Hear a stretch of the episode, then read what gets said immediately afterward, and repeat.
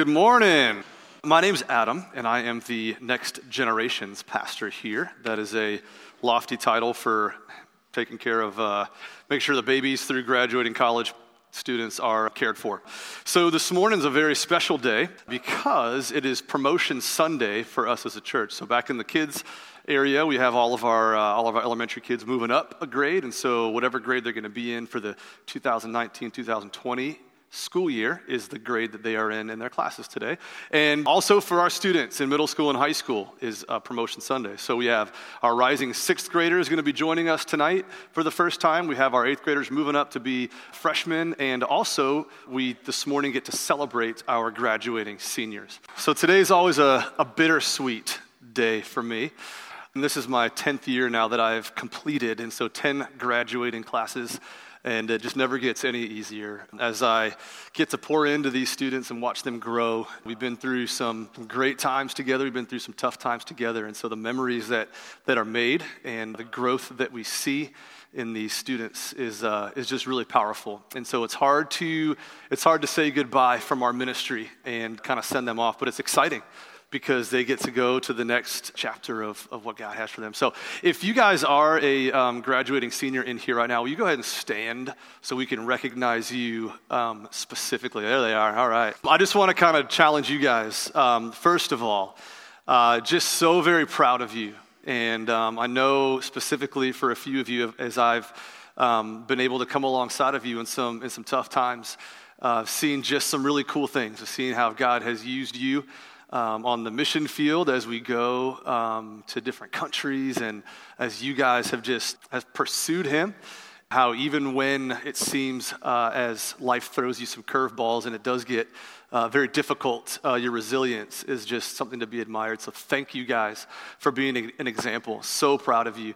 And uh, as you guys get ready over the next few months and kind of prepare your minds, your hearts, and you know yourselves uh, to, to go off to, um, to college maybe you're hanging around you're doing college locally whatever it is uh, the next stage of your life is when really um, you as you leave the, the home and uh, begin to, to start thinking kind of in a way for yourself and the things that we've been trying to instill in you um, as a ministry, as a church, uh, these, these beliefs and the things that God says about you in His Word, um, we, this is when they really become your own beliefs and when you really have to wrestle through some things. And so just know that as you guys go, you always have uh, a place here and you always have leaders that uh, will continue to love you on your journey. And I will always be here for you guys, and our church family will always be here supporting you and praying for you. So um, as you guys go, uh, just remember that and remember the things that we've been trying to just instill in you as far as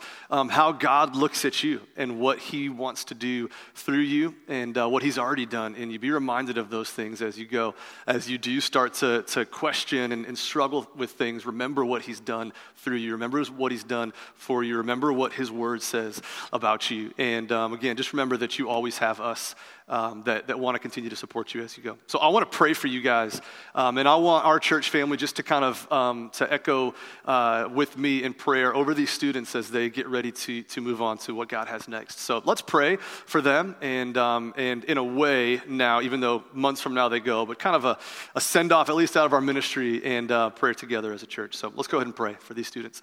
God, thank you for, um, thank you for today. And I thank you for the opportunity that, uh, that we have to come together as a church family and uh, worship you and open your word and learn from you. And uh, specifically, God, right now, I thank you so much for these students. And I thank you uh, just how you've worked in their lives in so many different ways, each uniquely, uh, individually, but yet you've used them, God, in, in such a tremendous way, even to lead uh, the students that are younger than them. And I know um, that that will be missed um, when, they, when they go on to, uh, to college next year, what you have for them. And so, God, I pray um, that the things that we have been, been teaching them, the things that they have seen you do in their lives, um, that those would be the things that ring true as they are faced with some really, really big decisions of, um, you know, this is, this is what I've always claimed to believe, but now uh, I, I have to really solidify this as my own beliefs. And um, as independence comes and as there's the temptations seem to be even greater,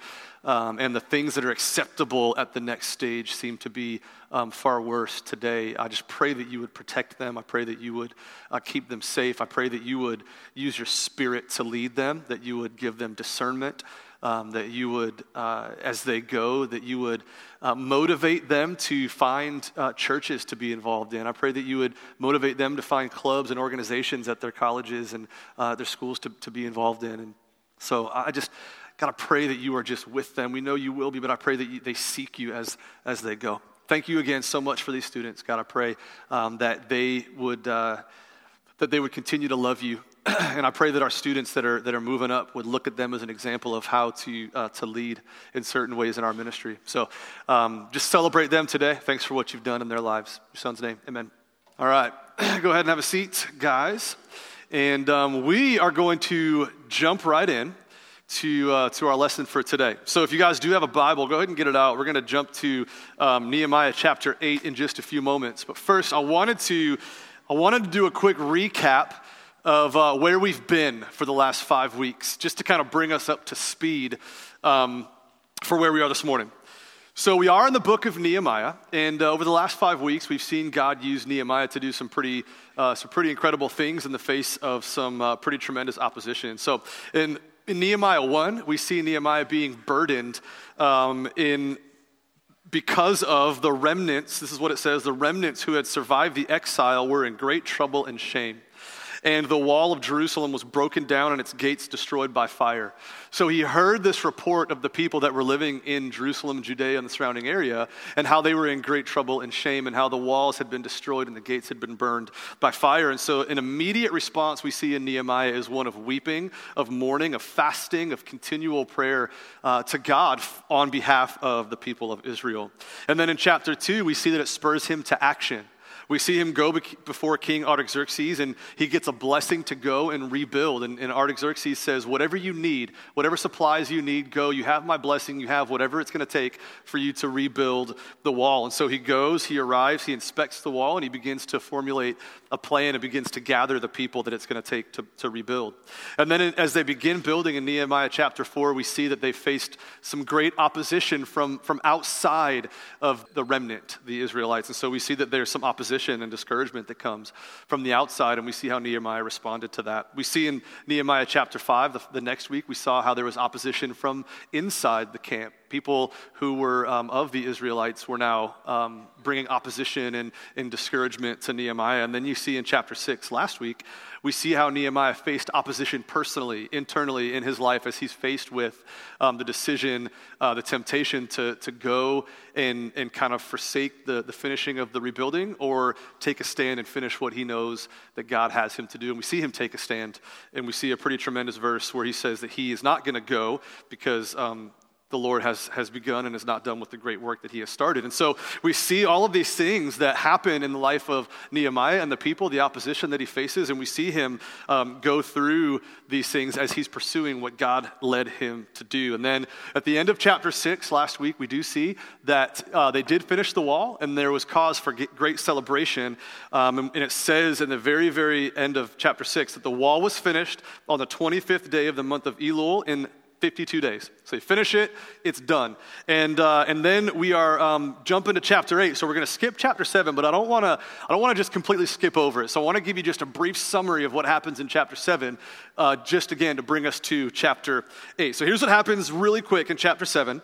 Hanani and Hananiah, they were given charge over all Jerusalem.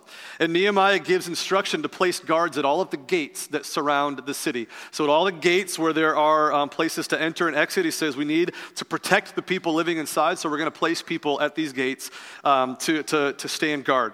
And then they, they go through and they find a census that was taken. And so they number all the people who were of the remnant. So, those that Nehemiah was burdened for in chapter 1, they, they count all of those people and they do kind of of a census to see all of the people that are there. So, this chapter 7 really, if you read through it, is a, a whole bunch of names and a whole bunch of numbers um, for majority of the chapter. And so they number all of the people. Um, and then in verse 66 through 69, here's what it says in chapter 7. Um, it says the whole assembly together was 42,360, beside their male and female servants, of whom there were 7,337. They had 245 singers, male and female. Their horses were 736, their mules 245, their camels 435, and their donkeys 6,720. So that's kind of the number of people of the remnant that um, were left. And so this is where we kind of end. Um, we find ourselves in chapter 8, the very last verse of chapter 7 says, When the seventh month had come, the people of Israel were in their towns. So the finishing of the wall, the, the, wall is complete, and the people now have gone back to their homes in their towns and their villages, and they're kind of having some, uh, some respite. They're taking a break from the building because they worked so hard, so diligently for 52 days. And so then we come to chapter 8. Before we jump in, um, I want to kind of set the stage for what we're going to be talking about by using some, um, well, just a few different things. So every two years, there's a survey that's conducted by Ligonier Ministries, and this last year they partnered with Lifeway Research. And the, uh, essentially, what they want to do is they, they pose these questions to people in America but also demographically, they, they pose these, these questions, these statements to those that would consider themselves evangelical Christians, which is what we would consider ourselves. And so they pose these statements and they get a response. They do a survey to see kind of the theological um, temperature of where we are as Christians in the United States. What are the fundamental convictions that are really shaping our society? So I'm not going to go through the full extent because it's pretty long, but I do want to offer up three statements and the responses just to kind of give us an idea of where people are in our country. So here's the first statement. And you may have a thought on these statements. You may have an immediate response of what you think. Um, but here's what it is Everyone sins a little, but most people are good by nature. Okay? Everyone sins a little, but most people are good by nature. 52% of evangelicals would agree with that statement. So, over half of the people that claim to be evangelical Christians would say that people are by nature good. All right? Over half. What does the Bible say about that? Ephesians 2 3 says, Among whom we all once lived in the passions of our flesh, carrying out the desires of the body and mind, and were by nature children of wrath. Children of wrath, like the rest of mankind. In other words, all of mankind by nature are children of wrath, are by nature children of evil, of sin. So, by nature, the inherited nature that we all have is a sin nature, not a good nature. And so, 52% of the people have a belief that goes contrary to what Scripture would say. Number two, even the smallest sin deserves eternal damnation. Sounds kind of harsh. 56% of evangelicals disagree with that statement. So, a little bit more now would say that different levels of sin, the smallest sins don't necessarily deserve eternal damnation. They don't deserve eternal separation from God. Only the major ones would cause us to deserve that. What does the Bible say? Romans 3:23 says, "For all have sinned, all have sinned and fallen short of the glory of God." So we know that we've all sinned. That doesn't speak to the levels of sin, but in Romans 6:23 it says the wages of sin collective is death. Not the wages of our major sins on the tier, but the wages what we deserve for every sin, be it small or large, deserves eternal separation from God. So contrary to what scripture says, 56% of people would disagree. Number three, worshiping alone or with one's family is a valid replacement for regularly attending church. 47% of evangelicals would agree with that, saying almost half of people would say it's okay, it's a valid replacement for meeting as a congregation, as a collective body, to just meet with your family in your home. What does the Bible say about that? Hebrews 10, 24 and 25 says, Let us consider how to stir up one another to love and good works, not neglecting to meet together, as is the habit of some, but encouraging one another, and all the more as you see the day drawing near. So something has gone terribly wrong with how Scripture is being taught in our churches. Years ago, an author compiled a list of, of uh, different mailings, different articles that were in uh, newspapers and magazines that had come from large churches. These are statements and quotes from large churches. Here's what some of them said There's no fire and brimstone here, No Bible thumping, just practical, witty messages. That's good. Practical's good, but make sure that they know it's witty. We are going to be witty when we preach to you. Here's another one that came from an article in a magazine. Our answer is God, but we slip him in at the end. And even then, we don't get heavy. No ranting or raving, no fire, no brimstone. Our pastor doesn't even use the H word. Call it gospel light. It has the same salvation as the old time religion, but with a third less guilt. This is what a church advertises as what you're going to receive. Here's the last one the sermons are relevant, upbeat, and best of all, short. You won't hear a lot of preaching about sin. Preaching here doesn't sound like preaching, it's sophisticated, urbane, and friendly talk. This is what churches are advertising as what you're going to get when you walk into the doors of their church. In other words, what these churches are saying is we want you, the consumer, to be satisfied and to feel comfortable. We just want you to get what you want. We may dumb down the gospel a little bit. We may leave certain parts out because we don't want to offend. But there's something that's just gone terribly wrong. And I think if you look at studies like that and you, and you read these things, I think it's pretty safe to say that we need some sort of revival in the American church. There's revival breaking out in other parts of the world, and it's incredible. I read an article the other day that one of the fastest growing countries for Christianity right now, I don't know if you guys saw this, but it's Iran. One of the fastest growing places of Christianity right now in our world is Iran a place that is, has been so hostile to the gospel. But we are seeing the opposite happen, right? People are, are taking this book and they're saying, whatever I want it to mean for me is what it's going to mean. I'm going to interpret it how I want to interpret it. And whatever my core belief is, I'm going to, I'm going to make sure Scripture fits that. Not I'm going to fit my core belief around Scripture, but I'm going to fit Scripture around what I believe to be right. So we're going to be in Nehemiah chapter 8 and uh, we see a revival break out. This is one of the earliest revivals that we see. As the people are struck with their, um, their apathy, as they're struck with their lack of knowledge of God's word, and it's going to teach us a lot about what our response should be to this book. So let's go to Nehemiah chapter 8 in verses 1 through 8. We're going to read and then break it down a little bit, and um, then we'll continue on as, as we break down this passage. So let's read verses 1 through 8 in, uh, in Nehemiah chapter 8. And all the people gathered as one man into the square before the water gate. And they told Ezra the scribe to bring the book of the law of Moses that the Lord had commanded Israel.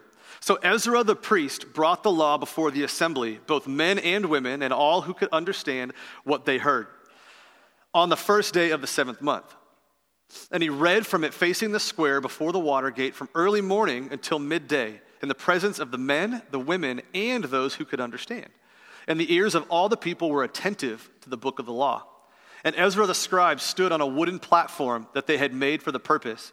And beside him stood all of these men on his right hand, and then on his left hand, all these other men. And uh, you try. And Ezra opened the book in the sight of all the people, for he was above all the people, and as he opened it, all the people stood. And Ezra blessed the Lord the great God. And all the people answered, Amen, Amen, lifting up their hands. And they bowed their heads and worshiped the Lord with their faces to the ground. Also, some more men and the Levites helped the people to understand the law while the people remained in their places. They read from the book, from the law of God clearly, and they gave the sense so that the people understood the reading. So let's break it down a bit. And there's some things we can learn already in, in these uh, verses. So, verses one and two, we see they come, they come together collectively. They're all in their homes, they're kind of taking a break, and something stirs in them, and they all come together in the square. And uh, something, for some reason, they're like, you know what? We want Ezra to bring the, the law and read it to us. And they're like, yeah, we, we need that right now. So they call on Ezra, and we need to kind of know who Ezra was because he's important to this story. So, who was Ezra? This is kind of the first introduction we have of him in Nehemiah. Well, in Ezra chapter 7, uh, verse 6, we see that he is a scribe who is skilled in the law of Moses. So, he really knows those first five books of what we now have as our completed scripture, the Pentateuch, as we call it. And then in Ezra 7:10, we see that he had set his heart to study the law of the Lord and to do it and to teach his statutes and his rules in Israel. So Ezra is someone who has, has committed his life to studying God's word, to studying the law, and then teaching it to, to Israel and trying to make sure that they understood what God said. And uh, by the way, Ezra arrived in Jerusalem in 458 BC, and the wall was completed in 445 BC. So he had been there for 13 years already teaching the law. He had been teaching it 13 years. So he wasn't just some random guy. They knew who Ezra was. He had been out there in the city square. It's like the platform had already kind of been built for him to be out there reading God's word. So they knew who he was. And he was trying for 13 years not just to get them to hear the words, not just to get them to hear and, and then walk away, but to really give them a deep understanding and then follow the words of the Lord. And then you also see in verse 2 that there were men and women and all who could understand. So, not just the adults, but also at the age that a, child could begin to understand what God was saying, they, want, they wanted them present as well. And the date is very important that we see in, uh, in verse 2. It says that it's the first day of the seventh month. The first day of the seventh month. You go back to Leviticus in, uh, in the book of the law, and here's what we see about the beginning of the seventh month in the life of Israel. In, in uh, chapter 23, verses 23 and 24, it says, The Lord spoke to Moses, saying, Speak to the people of Israel, saying, In the seventh month, on the first day of the month, you shall observe a day of solemn rest, a memorial proclaimed with blast of trumpets, a holy convocation. So there's a little bit to what's the first day of the seventh month. And then in uh, chapter 23, verses 27 and 28, you see now on the 10th day of the seventh month is the day of atonement. It shall be for you a time of holy convocation, and you shall afflict yourselves and present a food offering to the Lord. And you shall not do any work on that very day, for it is a day of atonement, to make atonement for you before the Lord your God.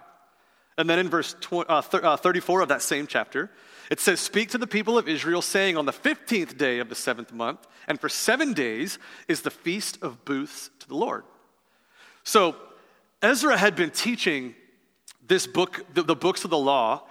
Most likely, when it says that, it is the first five books, which we refer to as the Pentateuch, for 15, 13 years. And so, if Leviticus is a part of the books of law, the people had been hearing this for 13 years. So, they had a little bit of a a reference point when he says the seventh month, they kind of go, oh, yeah, wait a second, we've heard that over and over and over that something is supposed to happen in the seventh month. We're supposed to be celebrating something, which, by the way, today, it wasn't so then, but today, the, the seventh month in the uh, Jewish culture is when they, it's, their, it's the Jewish New Year. So the first day of the seventh month is when they celebrate the Jewish New Year, and we know it as Rosh Hashanah. So this is not this time, but now it is the Jewish New Year. So it is still very significant in, uh, in the Jewish um, belief system in, in the Jewish culture. To kick off the seventh month, we have these celebrations, so the people are aware of that. And then in Deuteronomy 31, we're going all kinds of Old Testament on you guys this morning, but Deuteronomy 31, Moses commanded them at the end of seven years, at the set time and year of release, at the Feast of Booths, when all Israel comes together before the Lord your God at the place he will choose, you shall read the law before all Israel in their hearing. Assemble the people the men, the women, the little ones, and the sojourner within your towns, that they may hear and learn to fear the Lord your God, and be careful to do all the words of this law, and that their children who have not known it may hear and learn to fear the Lord your God, as long as you live in the land that you are going over the Jordan to possess. Deuteronomy also a book of the law. So they had heard these things. Moses commands when you before you celebrate the feast of booths, have everyone gather and read the book of the law. Read it, it it's in, in its entirety. Read the whole thing before the assembly of Israel. So think about this, kind of where we're at right now, okay? Nehemiah heard that Israel, the remnant, was in great trouble and shame. He confessed in chapter 1 before the Lord the sins of Israel, that they had acted corruptly, that they had forgotten the statutes, the commands of the Lord. So he's confessing on their behalf that, that they had sinned, that they hadn't been for 13 years at least, maybe longer, but for the 13 years that they've been back in Jerusalem and Judea, that they haven't been following the commandments and the statutes of the Lord. So Nehemiah is confessing these things. Even though Ezra had been teaching them for 13 years, over and over and over again, they were hearing the words, but they were not compelled to act on them. So Nehemiah comes along and he's so passionate in his pursuit of, of leading the rebuilding of, of this wall surrounding Jerusalem. And in the face of constant opposition, taking only 52 days, they finish the rebuilding of the wall. And the people see this and it stirs something inside of them because they realize that apart from God being behind it, it could not have happened and would not have happened. So they start to see, wow, God is really working here. He accomplished something great through us. So they're sitting at home, finally taking a break from their work. And then a commentator says this about where they're at. The people were overwhelmed with guilt and gratitude. Guilt because for years they had ignored God's law. Gratitude because they knew that in spite of their disobedience, God had chosen to bless them. They were keenly aware that apart from God's intervention, there would be no wall. Consequently, the people began to experience a deep sense of remorse for their years of spiritual apathy. So much is happening here. So much is happening behind closed doors in their homes. So much is happening in their hearts and their spirits that literally a revival starts to break out right there in that town square. Look at verse 3 again. Here's what it says He read from it facing the square before the water gate from early morning until midday. That's six hours that he read straight, okay?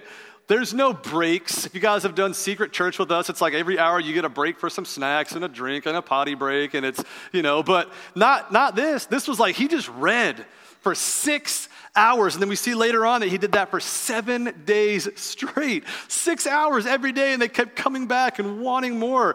And uh, in verse five, you notice their posture. As he opened the book in the sight of all the people, they all stood.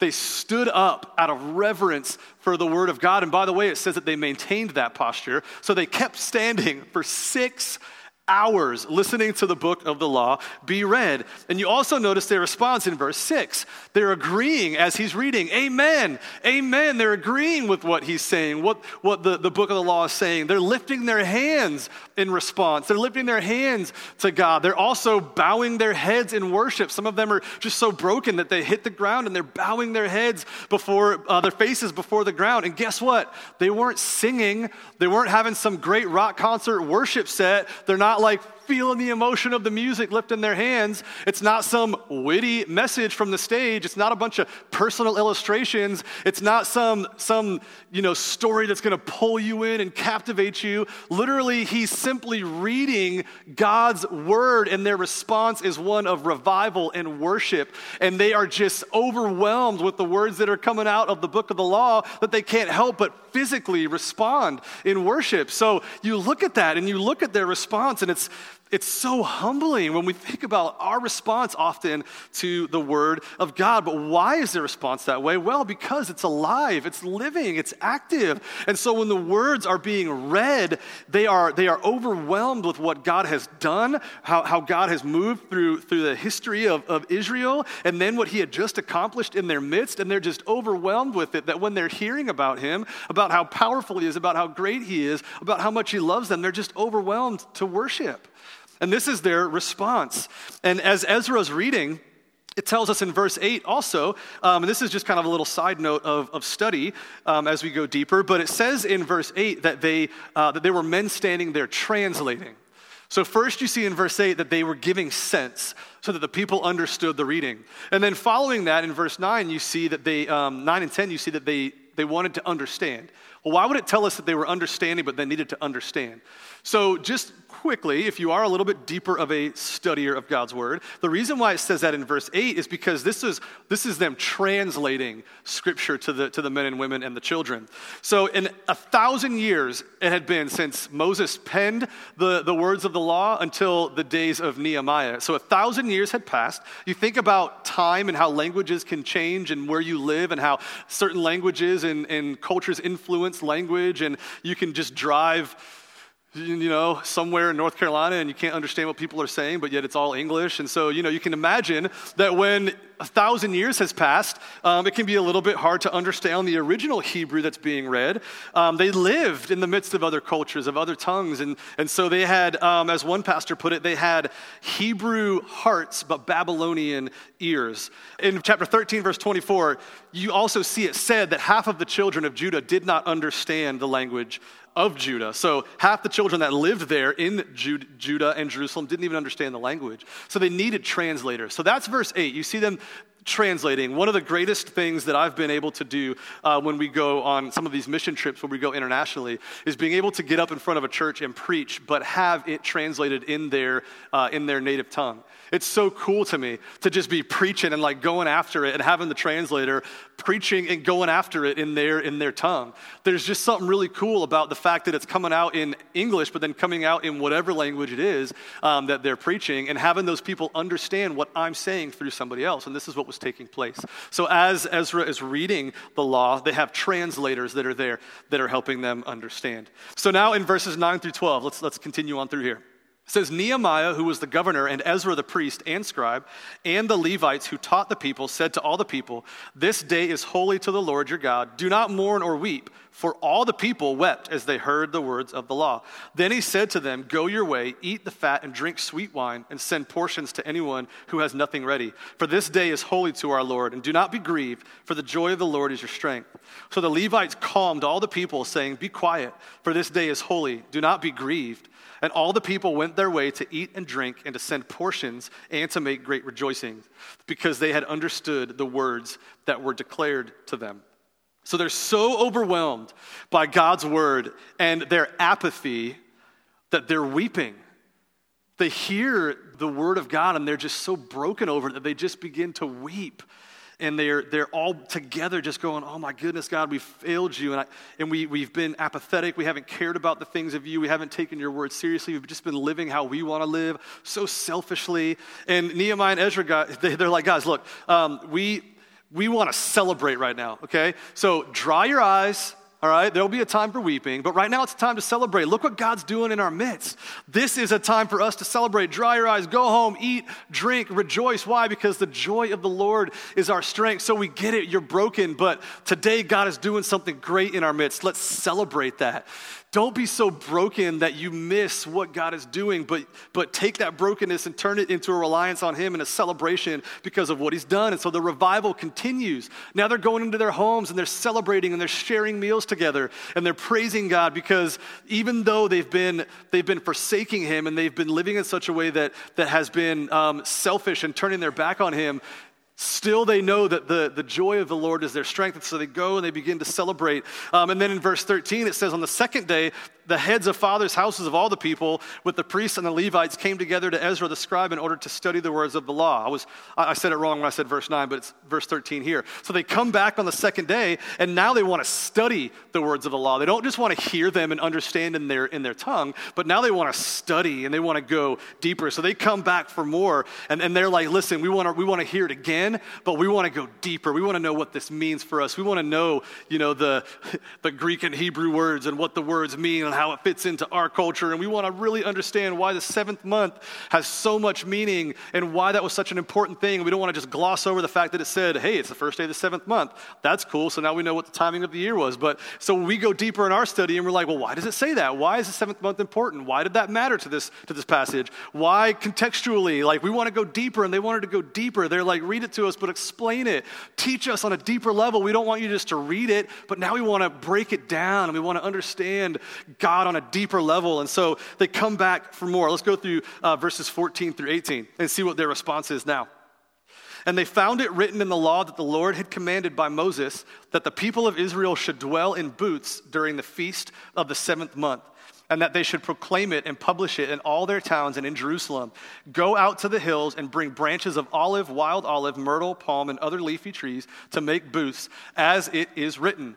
So the people waited six months and no, the people went out and brought them and made booths for themselves, each on his roof and in their courts and in the courts of the house of God and in the square at the water gate, in the square at the gate of Ephraim. And all the assembly of those who had returned from the captivity made booths and lived in the booths. For from the day of Jeshua, the son of Nun, to that day the people of Israel had not done so. And there was very great rejoicing. And day by day, from the first day to the last day, he read from the book of the law of God. They kept the feast seven days, and on the eighth day there was a solemn assembly according to the rule. So you see that immediately God says we should do this. Holy moly, we haven't been doing this. And it says, even since the time of Jeshua or Joshua. So, even since the time of Joshua, we haven't celebrated like we should have been celebrating. We have forsaken this for a long, long time. It's time to change that. So immediately they go out and they begin to gather everything they need to celebrate the Feast of Booths. The feast was to last seven days, and during that time, the people were to live in booths or huts that were made of sticks and, and tree branches. It was supposed to commemorate the dwellings that were similar to what their, their forefathers had lived in when they were wandering in the wilderness. It was supposed to be a celebration of God bringing them through the, the wilderness years and, and how they lived. And so they're like, wait a second, we haven't been doing this. Let's go do it because this is what God tells us to do. This is the days for them now spiritual renewal. So they get busy building booths. Why do they do that? Because God said so, and for them, that was enough. There wasn't any discussion needed. There wasn't any, let's call on the elders and make sure that this is really what God wants us to do. God said it, so they did it.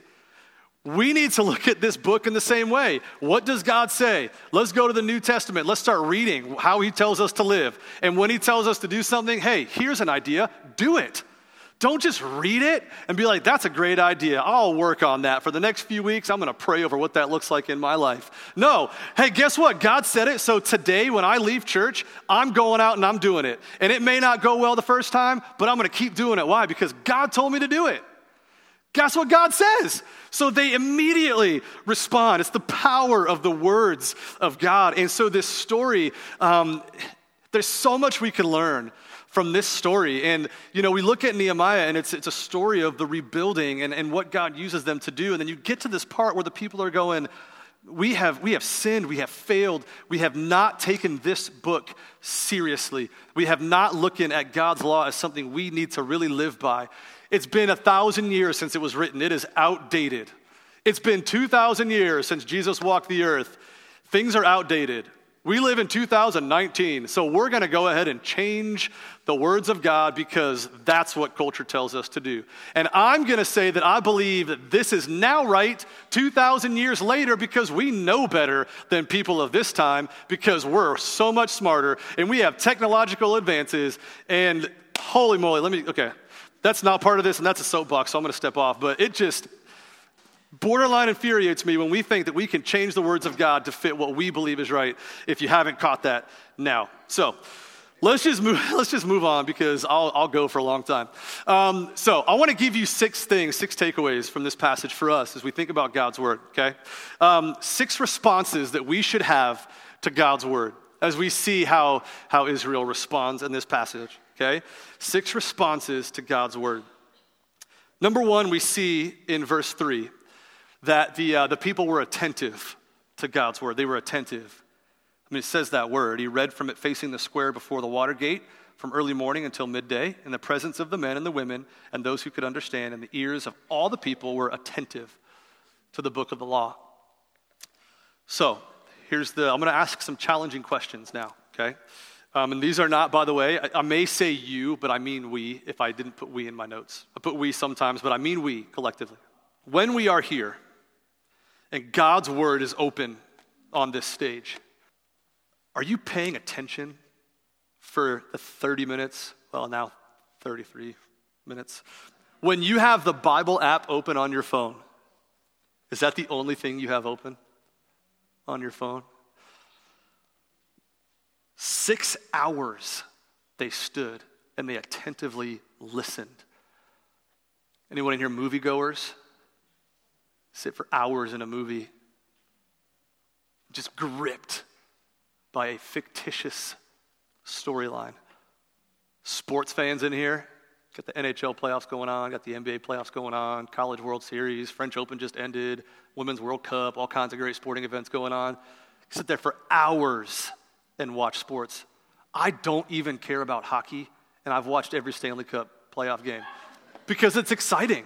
I'm attentive to what's going on for hours.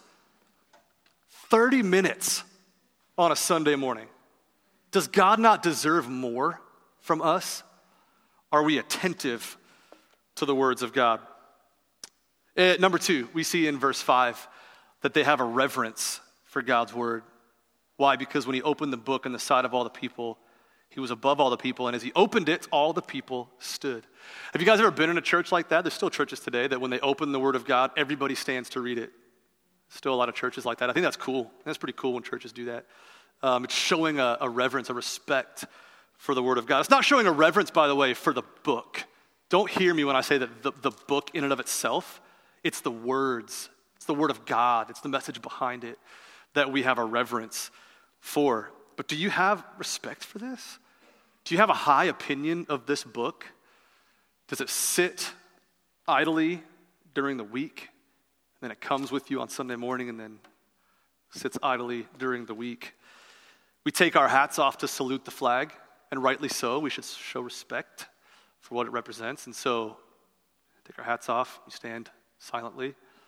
Um, I was sharing this with the kids' volunteers, and Laird said, you know, another example is when a senior officer walks in to a room no matter what's going on, um, the, the, the, people in there, the, the other military folks, I don't know all the terminology, but they stand at attention out of respect for that person. They stand up and they, they revere that person, hold that person in high esteem. God's word, so much more than those examples. Do, do we revere it? Do we respect it? Do we hold it in high esteem?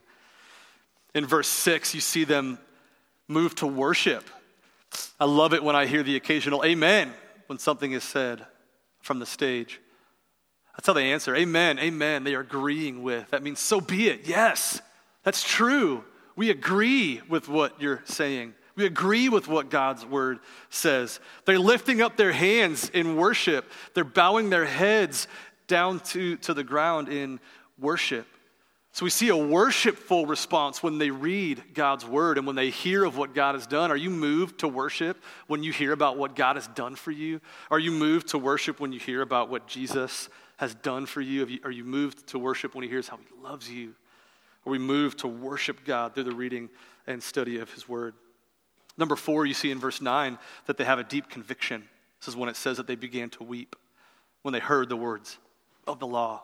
When you hear certain things and you're not living up to the standard that God has set in place, does it cause you to weep? Does it cause you to be broken? Oh man, I, I haven't been living like God's been telling me to live. He says here that I should live this way. He says here that I should live this way. I haven't been doing that. Are you broken over that? Or, or is, it, is it, well, I gotta try, I gotta try harder. I gotta, I gotta work harder at that, but it's okay. I mean, I'm covered by the blood of Jesus, so, you know, we are covered. But does it does it create in you a deep sense of, of brokenness, of, uh, of conviction over our sins and our shortcomings because of God's standard.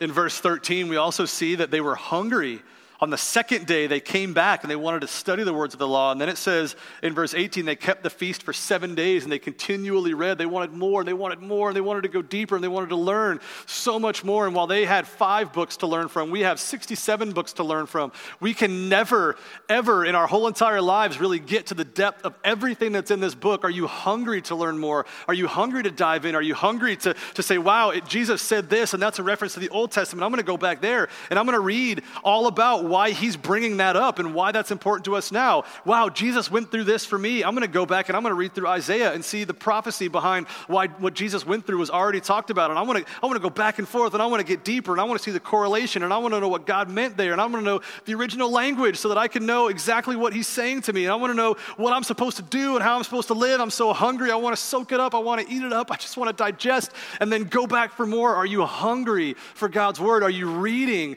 God's word? Not just to say you you read it, not just the five minutes on our Bible app, which is a great start, but not just to go, I read my Bible for today, that's great, and now I'm going to go on living like I've been living, but are you really getting deep? Are you really trying to understand on a deeper level who God is and what He wants for you? Because that's what their response was. They were so hungry. We've been missing out for 13 years and then some on what God has for us. We just, we, we want to catch up for lost time. We want so desperately to know who He is. They were so hungry. And then in verse 16, you see an immediate response of obedience. When you read God's word, does it spur you to action, us to action? Even the ones that are really, really hard. Right? It's easy sometimes when you go, that's an easy one. But the things that are difficult for us, go out and make disciples. What does that mean? Well, that's not for me because I don't know how to do that. Well, that's a call for every Christian. So if Jesus says, go make disciples, are we obeying that? Is every one of us in this room actively pursuing somebody to make disciples? Because that's what God says. Are we obedient to the words of God? If we're simply reading this book and not allowing the words to really deeply affect us, spur us to movement. We are treating it like any other book on the shelf. It's just a good story. It's just some cool Old Testament stories of bald men calling on bears and eating children. It's a fun story, right? It's in there. but we treat it like every other book. What does it say in Hebrews? You guys know the, the verse? The Word of God is living and active, sharper than any two edged sword, piercing to the division of soul and of spirit, of joints and of marrow, and discerning the thoughts and the intentions of the heart. This is a book that is living. This is a book that changes our lives. This is a book that influences our minds and our hearts.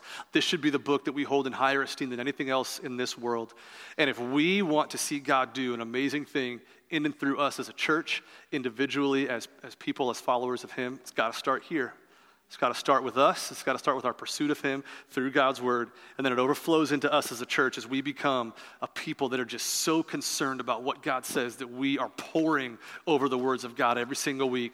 We're in here taking notes. We're highlighting the Bible. We just want to learn as much as we can on a Sunday morning. And then that carries over throughout the week as we're doing our own study and our, and our own digging in and diving in. And as we do that together, then God is going to transform us. And I believe the revival that needs to take place in our American church churches, the revival that maybe needs to take place in some of our lives in here this morning, maybe the revival that needs to, to spur us forward as a church, it's going to begin with us pursuing God on His Word and taking this seriously. And then as we grow in knowledge and wisdom as believers and as a church, let's just sit back and let's just watch what He can use us to do.